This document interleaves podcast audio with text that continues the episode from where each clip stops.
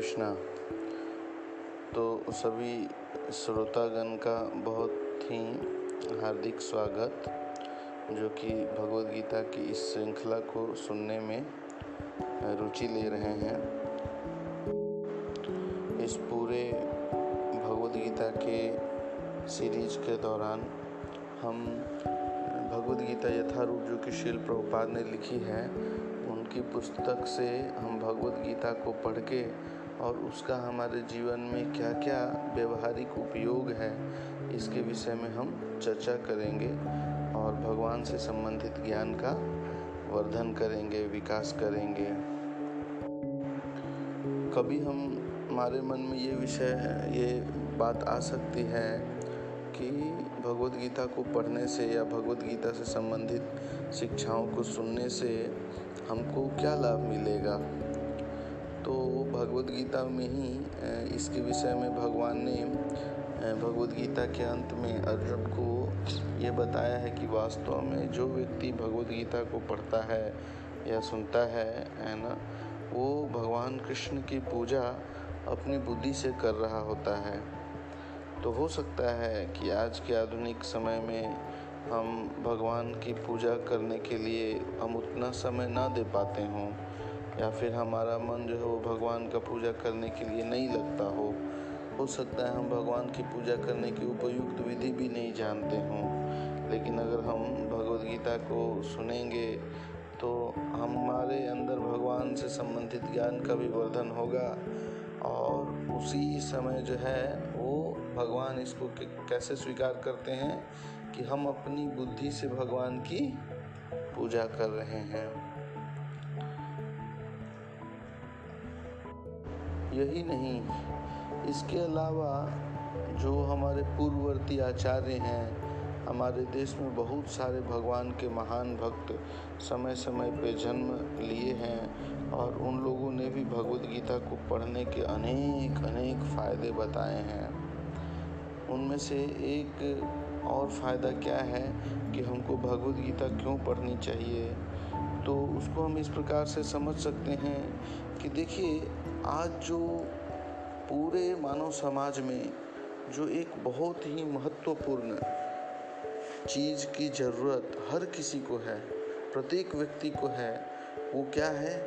वो है एक सही सलाह। जी हाँ, एक सही सलाह जो है वो हम सबके जीवन में एक बहुत ही बड़ा रोल प्ले करता है, क्योंकि एक अच्छे डिसीजन को लेने से व्यक्ति के जीवन में आसमान और ज़मीन का अंतर हो जाता है। प्रायः हम अक्सर किसी को कहते सुनते हैं कि काश मैंने ऐसा किया होता, या काश कोई मुझे उस समय ऐसा बताया होता तो मेरे जीवन में अभी कुछ और ही स्थिति होती। इस तरह से हम अक्सर लोगों को ऐसा कहते सुनते हैं। और यही नहीं, हम ये भी देखते हैं कि कई बार बहुत ही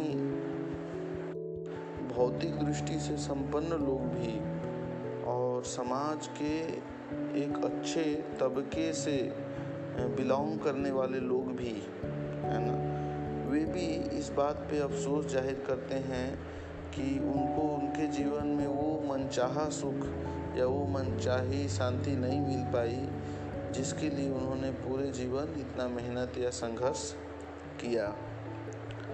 तो इस बात में कोई दो राय नहीं है कि अगर व्यक्ति को सही शिक्षा या सही सलाह मिले तो उसके जीवन में अकल्पनीय परिवर्तन हो सकता है। लेकिन प्रश्न है कि ये सबसे सही सलाह या जो ये सही शिक्षा या ये बेस्ट एडवाइस जो है, ये कौन दे सकता है? ये अगर हम व्यक्तिगत रूप से बात करें तो अगर जैसे आपसे पूछा जाए कि आपको कौन दे सकता है आपके जीवन का सबसे सही सलाह, तो इसके लिए कुछ चीज़ें आवश्यक है कि जो व्यक्ति मेरे को अच्छी सलाह देगा, अच्छा सलाह देगा, वो मेरा प्रिय व्यक्ति होना चाहिए, है ना, क्योंकि आपका कोई प्रिय व्यक्ति होगा वही आपको सही सलाह देगा। आप ऐसा सोच सकते हैं क्या कि आपका कोई दुश्मन हो आपको अच्छा सलाह दे? नहीं, ऐसा नहीं संभव है। तो भगवद गीता में एक जगह पे भगवान ऐसा बताते हैं कि वास्तव में वो दुनिया में जितने भी लोग हैं वो सबके सबसे प्रिय व्यक्ति हैं। सुहृदम सर्वभूतानाम, कि मैं सभी लोगों का सबसे ही निकटतम और सबसे ही प्रिय व्यक्ति हूँ। इस बात को जो जान लेता है वो अपने जीवन में शांति प्राप्त करता है। ज्ञात्वा मां शांतिं रक्षति। और यही नहीं, दूसरा चीज़ ये भी है कि जो व्यक्ति हमें अच्छी सलाह दे वो हमारा नज़दीकी होना चाहिए। कहने का मतलब वो हमारा जानने वाला होना चाहिए।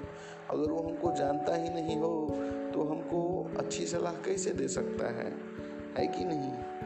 तो इसके विषय में भी भगवान भगवद गीता में बताते हैं कि ईश्वर सर्वभूतानां हृदय देशे अर्जुन तिष्ठति, कि जो भगवान हैं वो सभी जीवों के हृदय के पास ही जो है वो बैठे रहते हैं।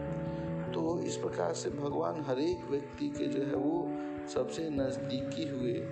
तो इस हिसाब से भी वो उसको जो है वो पूरी तरह से जानते हैं।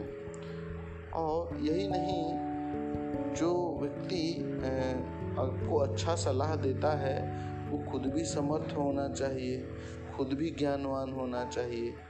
उसके विषय में भगवद गीता में भगवान क्या बताते हैं? वेदाहं समतीतानि वर्तमानि च अर्जुना भविष्यानि च भूतानि माम तु वेद न कश्चन, कि हे अर्जुन मैं सब कुछ जानता हूँ, मैं सब कुछ जानने वाला हूँ। यहाँ तक कि अभी जो चल रहा है, आगे जो चलने वाला है, या पहले जो जो कुछ भी घटित हुआ है, ये सब मैं जानता हूँ। तो इस प्रकार से जो भगवान श्री कृष्ण हैं वो सब कुछ जानने वाले हैं, तो वो हमें सही सलाह जरूर दे सकते हैं।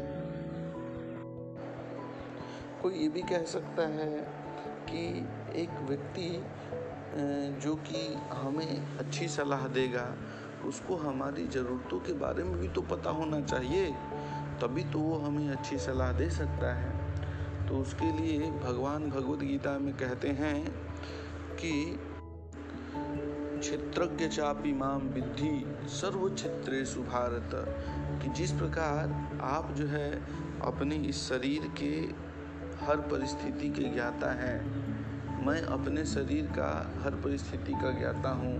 एक तीसरा व्यक्ति अपने शरीर का हर परिस्थिति का ज्ञाता है, उसकी क्या इच्छाएं हैं, उसे क्या अच्छा लगता है, क्या बुरा लगता है, हैं, इन सब चीज़ों का जानने वाला है। भगवान कह रहे हैं मैं सभी लोगों के शरीर के बारे में सब कुछ जानने वाला हूँ। यही नहीं, और भी कई सारी चीज़ें हैं कि जो व्यक्ति जो है अगर आप उससे कुछ सही सलाह लेना चाहते हैं उसके अंदर कुछ होना चाहिए, जैसे कि वो व्यक्ति पूरी तरह से निस्वार्थ होना चाहिए, है ना, और पूरी तरह से वैरागी व्यक्ति होना चाहिए। उसके अंदर जो है वो किसी भी प्रकार का आप कह सकते हैं कि भौतिक आसक्ति नहीं होना चाहिए, कि किसी चीज़ से आसक्त, जैसे धृतराष्ट्र धृतराष्ट्र जो है वो पांडवों के साथ न्याय इसलिए नहीं कर पाया क्योंकि वो राजगद्दी से बहुत आसक्त था। तो भगवान के केस में क्या है कि भगवान जो है वो सबसे बड़े वैरागी व्यक्ति हैं, सबसे बड़े डिटैच्ड व्यक्ति हैं, सबसे बड़े रिनाउंस्ड व्यक्ति हैं। इसका उदाहरण हम कई प्रकार से देखते हैं। जैसे हम भगवद गीता में एक जगह पे भगवान ये कहते हैं कि संभवामी युगे युगे, कि मैं जो है वो धर्म की स्थापना करने के लिए हर युग में जो है वो इधर अवतरित होता हूँ। तो हम देख सकते हैं कि भगवान जब अपने धाम को छोड़कर और इधर आते हैं या तो इसमें जो है वो भगवान का अपना कोई स्वार्थ नहीं है। कोई भी व्यक्ति है, भगवान का धाम जो है वो चिंतामणि का बना हुआ धाम है, और हम देखते ये संसार जो है वो उतना अच्छा नहीं है, ये रहने लायक भी नहीं है, इसमें कई तरह की समस्याएं हैं। यहाँ तक कि भगवान भी जब इधर आते हैं तो उनके जो सगे संबंधी जो भक्त लोग होते हैं उनको कई प्रकार का कष्ट झेलना पड़ता है, है ना। लेकिन भगवान जो है वो सारी परिस्थितियों को स्वीकार करते हैं, क्योंकि भगवान जो है वो पूरी तरह से डिटैच्ड हैं। यही नहीं, हम देखते हैं ऐसे कई उदाहरण प्रस्तुत है जिसमें कि भगवान को धर्म की स्थापना करने के लिए बहुत कष्ट का सामना करना पड़ा। जैसे कि भगवान श्री रामचंद्र जी जब आए थे तो उनको अपने घर को छोड़कर जंगल जाना पड़ा, इसके कारण उनके पिताजी की मृत्यु हो गई। फिर भी जो है उन्होंने जो है धर्म की स्थापना के लिए सही निर्णय लिया। और उसी तरह से जब भगवान श्री कृष्ण इधर आए तो उन्होंने वृंदावन को छोड़ के उनको जो है वो वृंदावन को छोड़कर और बाद में मथुरा और द्वारका जाना पड़ा, हस्तिनापुर जाना पड़ा, जिसके कारण वृंदावन वासी जो कि भगवान के बिना एक पल भी नहीं रहते थे रह सकते थे उनको बहुत दुख हुआ। लेकिन भगवान जो है वो देखते हैं कि भगवान ने अपने जीवन में इस दुख को भी स्वीकार किया। तो भगवान रामचंद्र जी का जीवन चरित्र, भगवान कृष्ण का जीवन चरित्र इस प्रकार का है कि जब एक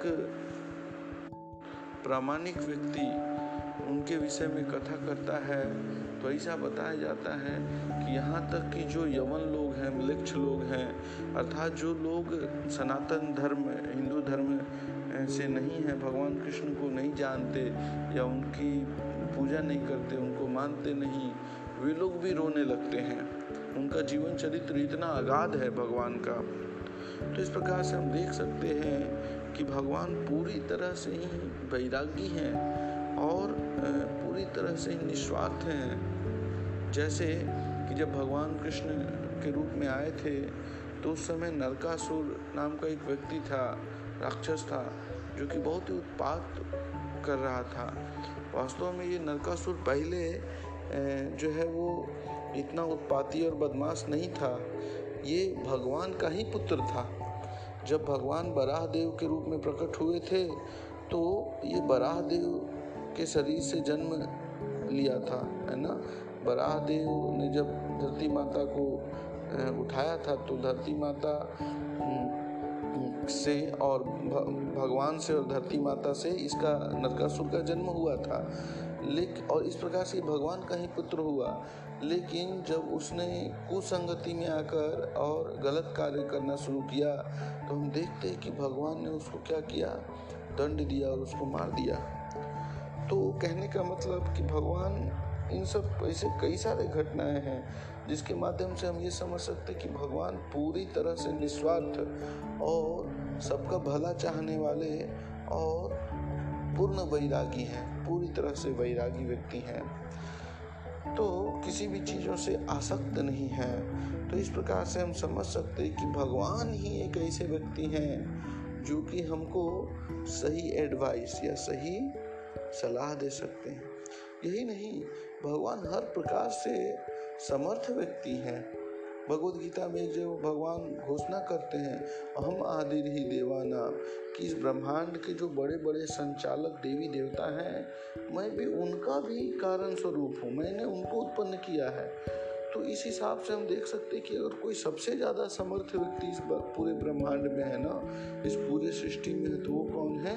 भगवान श्री कृष्ण है। स्वयं इसकी घोषणा करते हैं और उनकी घोषणा को कोई नहीं चुनौती देने वाला है। हम देखते हैं कि इस ब्रह्मांड में अलग अलग समय पे कई सारे राक्षस, कई सारे लोग आए हैं और उन्होंने भगवान की सत्ता को चुनौती दिया है। अब भगवान उनको किसी न किसी रूप में आकर उनको मार देते हैं। लेकिन हम देखते हैं कि भगवान कृष्ण जब ये घोषणा करते हैं कि मैं जो है वो सभी संसार का मालिक हूँ, है ना, मैं सभी लोगों का जो है वो उत्पत्ति करने वाला हूँ, तो भगवान की इस घोषणा को चुनौती देने वाला कोई व्यक्ति नहीं होता है। तो इस प्रकार से हमको ये समझना चाहिए कि अगर जीवन में कोई बेस्ट एडवाइस अपने को चाहिए, जीवन में अगर अपने को कोई एक सही सलाह चाहिए, तो वो कौन दे सकता है? वो केवल और केवल भगवान श्री कृष्ण दे सकते हैं। हम लोग प्रायः क्या करते हैं, किसी कॉलेज में, किसी शैक्षणिक संस्थान में, किसी यूनिवर्सिटी में, किसी कोचिंग इंस्टीट्यूट में या किसी और काउंसलर्स के पास जाकर और उनसे विशेष प्रकार का सलाह और शिक्षा लेते हैं अपने जीवन यापन के विषय में, और जीवन से संबंधित अलग अलग चीज़ों के बारे में उनसे हम राय मशवरा सलाह लेते हैं। कई बार हम बड़े बुजुर्ग लोगों से भी राय मशवरा सलाह लेते हैं, लेकिन अगर हमने भगवान से सलाह नहीं लिया तो शायद हो सकता है कि ये जो जो प्रोफेशनल लोग हैं या फिर आज के समाज में जो शैक्षणिक संस्थाएं और भी कई तरह के लोग हैं या हमारे ही अपने लोग हैं, इनके अंदर इतने गुण नहीं हैं। ये हो सकता है कि हमको रोजी रोटी या दो चार पैसा इकट्ठा करने के लिए, दो रोटी कपड़ा मकान इकट्ठा करने के लिए, आपके कुछ भौतिक आवश्यकताओं को पूरा करने के लिए जो है वो आपको कुछ सलाह दे दें, लेकिन आपके हृदय को जो पूर्ण रूप से संतुष्ट कर पाए, जो आपके लिए और केवल आपके लिए बेस्ट हो, ऐसा सलाह देना ये तो संभव नहीं लगता कि कोई व्यक्ति जो है वो दे सकता है। तो इसलिए भी अगर हम इन सब चीज़ों पर विचार करेंगे तो भगवदगीता एक ऐसी पुस्तक है जिसमें भगवान ने स्वयं पूरे मानव जाति को कुछ उपदेश, कुछ सलाह दिए हैं और ये पूरी तरह से हमारे लिए हैं। इस बात को आप ऐसे भी समझ सकते हैं कि देखिए, आज हमारे पास जो है वो हेरिटेज के रूप में ऐसी कौन सी पुस्तक है जो कि पाँच हज़ार साल पुरानी है, चार हज़ार साल पुरानी है या तीन हज़ार साल पुरानी है। आप देखेंगे ऐसी कोई भी पुस्तक नहीं है। केवल और केवल भगवान का संदेश है जो कि इतना पुराना होने के बावजूद भी भगवान ने किसी न किसी माध्यम से वो अभी तक जो है हमारे पास यथा रूप में प्रस्तुत किया है। तो इससे भी हम समझ सकते हैं कि भगवान हमसे बहुत प्रेम करते हैं और हमें कम से कम एक बार एक बार भगवान के किसी प्रामाणिक भक्त से भगवान के उन सलाह को, भगवान की उन एडवाइस को ध्यानपूर्वक जरूर सुनना समझना चाहिए जिसे कि भगवान हमें दे रहे हैं। तो इस सत्र में हम केवल इतना ही डिस्कस करेंगे। अगले सत्र में हम ये डिस्कस करेंगे कि वास्तव में ये भगवद गीता कौन पढ़ सकता है, और उसके बाद हम भगवद गीता के प्रथम अध्याय से लेकर और उनके कुछ कुछ श्लोकों को हम डिस्कस करेंगे कि इसके माध्यम से भगवान हमें क्या संदेश देना चाहते हैं और हमारे जीवन में इसका व्यवहारिक उपयोग क्या होगा।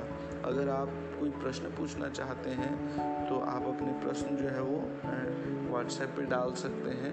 व्हाट्सएप पे हमारा ग्रुप है, आप उस ग्रुप में भी जुड़ सकते हैं और डाल सकते हैं, या व्हाट्सएप नंबर जो है वो double eight double zero four three seven nine seven three, आप इस नंबर पे जो है वो प्रश्न डाल सकते हैं, आपको जो है वो इससे संबंधित उत्तर मिल जाएंगे। हरे कृष्णा।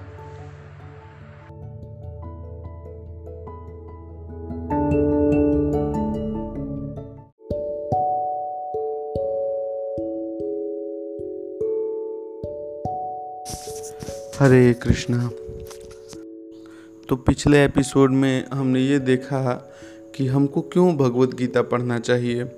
वास्तव में हमने तो एक भगवद गीता पढ़ने का कोई एक कारण जो है वो समझने का प्रयास किया, लेकिन अलग अलग दृष्टिकोण से देखने से ऐसे कई सारे कारण बताए जा सकते हैं जिसके लिए हमें भगवद गीता को पढ़ना चाहिए।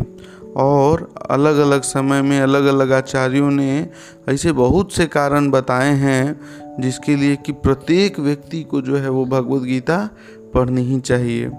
अब एक प्रश्न है कि सामान्यतया कोई लोग कहते हैं कि हर एक पुस्तक होती है, कोई एक मैनुअल होता है, तो वो किसी सब्जेक्ट के ऊपर होता है, वो किसी पर्टिकुलर व्यक्ति के लिए होता है।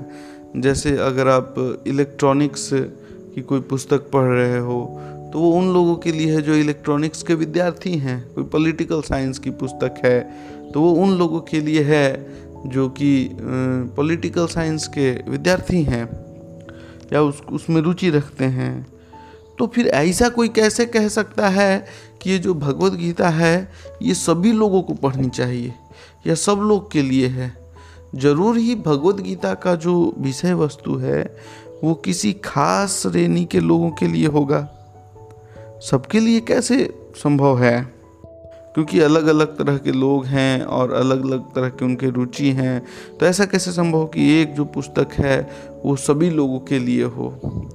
तो ये बात वास्तव में बिल्कुल ही सत्य है और हम सब लोग जानते हैं कि भगवद गीता जो है वो एक बहुत ही दिव्य रहस्यमय विज्ञान है, ये एक प्रकार का कॉन्फिडेंशियल सीक्रेट है।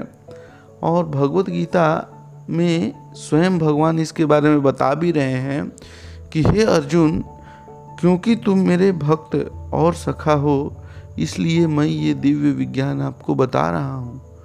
भक्तो सी में सखा चेति रहस्यम ही ये तदुत्तमम। यहाँ से हम ये समझ सकते हैं कि वास्तव में भगवद गीता का जो ये रहस्य है ये सबके लिए नहीं है, ये उन लोगों के लिए है जो कि भगवान के भक्त हैं या फिर जिनका भगवान से कोई एक विशेष प्रकार का संबंध है।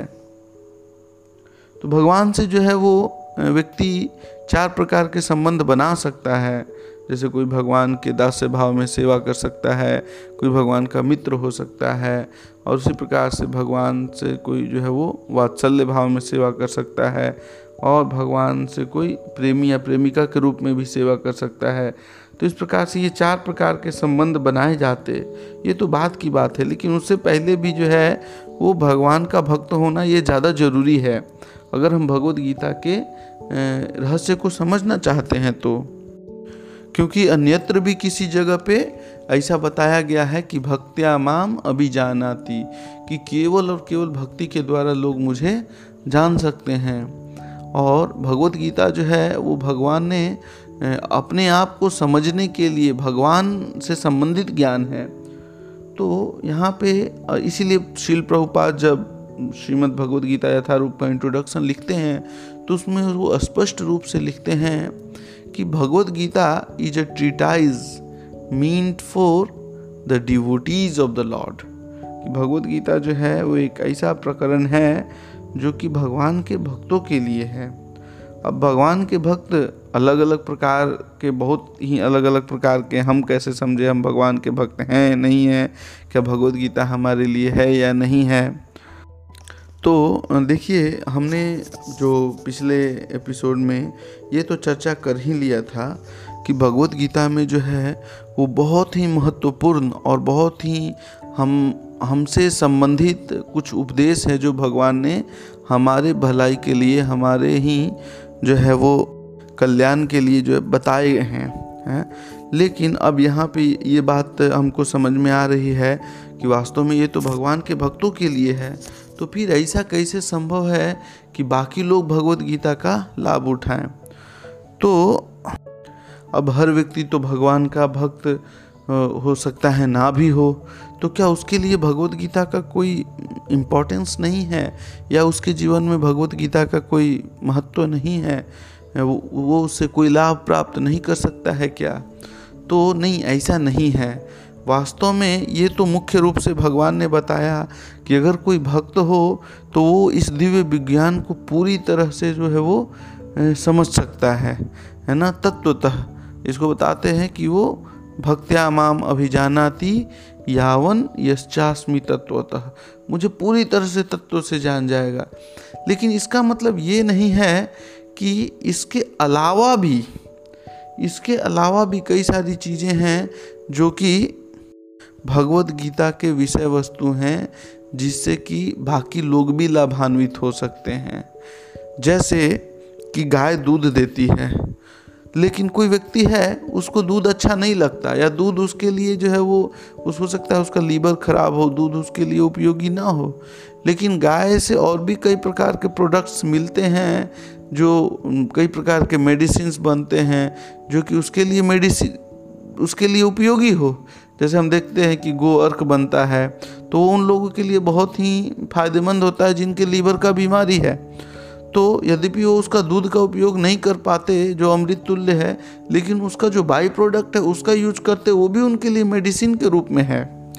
तो उसी प्रकार से हो सकता है कि कोई भगवद गीता के इस दिव्य विज्ञान को समझने में रुचि ना लेता हो या उसकी रुचि ना हो, कोई भगवान का भक्त ना बनना चाहता हो, तो भी भगवान कह रहे हैं कि चार प्रकार के पुण्यवान लोग जो हैं वो इस भगवद गीता को समझ सकते हैं, या चार प्रकार के पुण्यवान लोग जो है वो भगवान की शरण में आते हैं, या फिर उसको हम ऐसे समझ सकते हैं कि भगवद गीता के संदेश को समझने में रुचि रख सकते हैं। ये कौन से लोग हैं? तो सबसे पहले जो कैटेगरी बताते हैं वो है आर्तो। तो इसके लिए एक विशेष श्लोक है, भगवान ने बताया है, चतुर्विधा भजन्ते माम जना सुकृतिनो अर्जुना आर्तो अर्थार्थी जिज्ञासु ज्ञानी च भरतर्षभ। कि आर्तो अर्थात पहला कैटेगरी है कि कोई व्यक्ति अगर बहुत दुखी हो तो वो भी जो है वो भगवान को अप्रोच करके उसका लाभ ले सकता है। तो अगर हमारे जीवन में हम देखते कि कोई दुख है, तकलीफ़ है, हम भगवद गीता को पढ़ के उसका लाभ ले सकते हैं।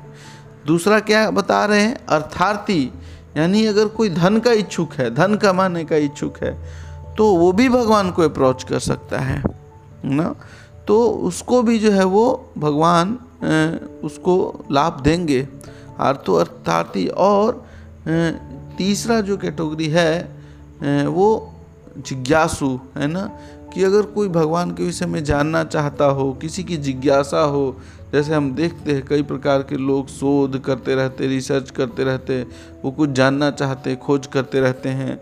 तो भगवद गीता में ऐसे कई प्रकार के विज्ञान का वर्णन हुआ है, जैसे कि भगवद गीता में ये वर्णन हुआ है कि किस प्रकार से इस दुनिया में प्रत्येक वस्तु तीन गुणों से निर्मित हुई है और वो उन गुणों के द्वारा संचालित होती है। उसके बाद भगवद गीता में बताया गया है कि किस प्रकार से जो है वो ये सृष्टि जो है वो भगवान बनाते हैं और किस प्रकार से वो प्रत्येक चीज़ को कंट्रोल करते हैं।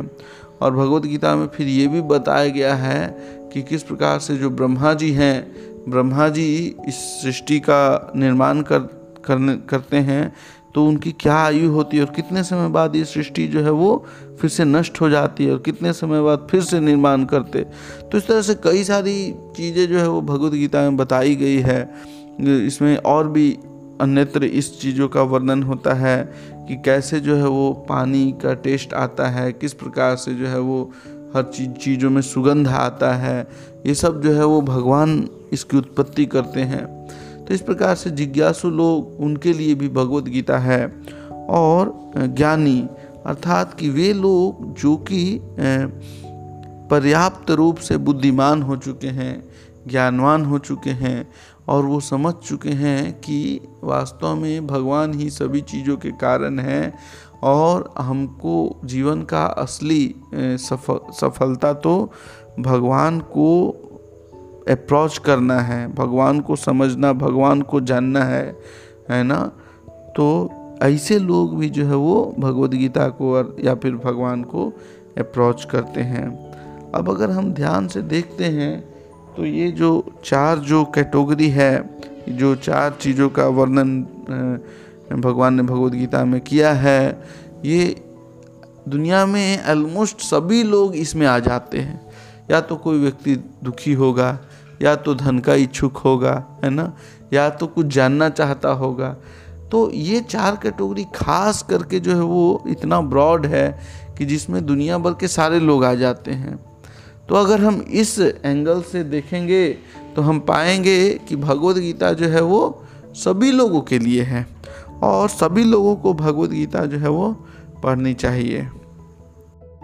इससे उनके जीवन में कुछ न कुछ लाभ प्राप्त होगा ही और आगे चल के जो है वो बहुत ही महान लाभ प्राप्त होगा, उसमें नुकसान की तो कोई बात ही नहीं है। एक जगह पे भगवान भगवद गीता में इस बात का स्वयं आश्वासन भी देते हैं कि नेहा विक्रम नाशो अस्ति प्रत्यावायो न विद्यते स्वल्पमपि अस्य धर्मस्य त्रायते महतो भयात्। कि अर्जुन, इस रास्ते पे चलने में जरा सा भी नुकसान नहीं है और अगर कोई थोड़ा सा भी चलता है तो उसे महान भय से रक्षा हो जाती है।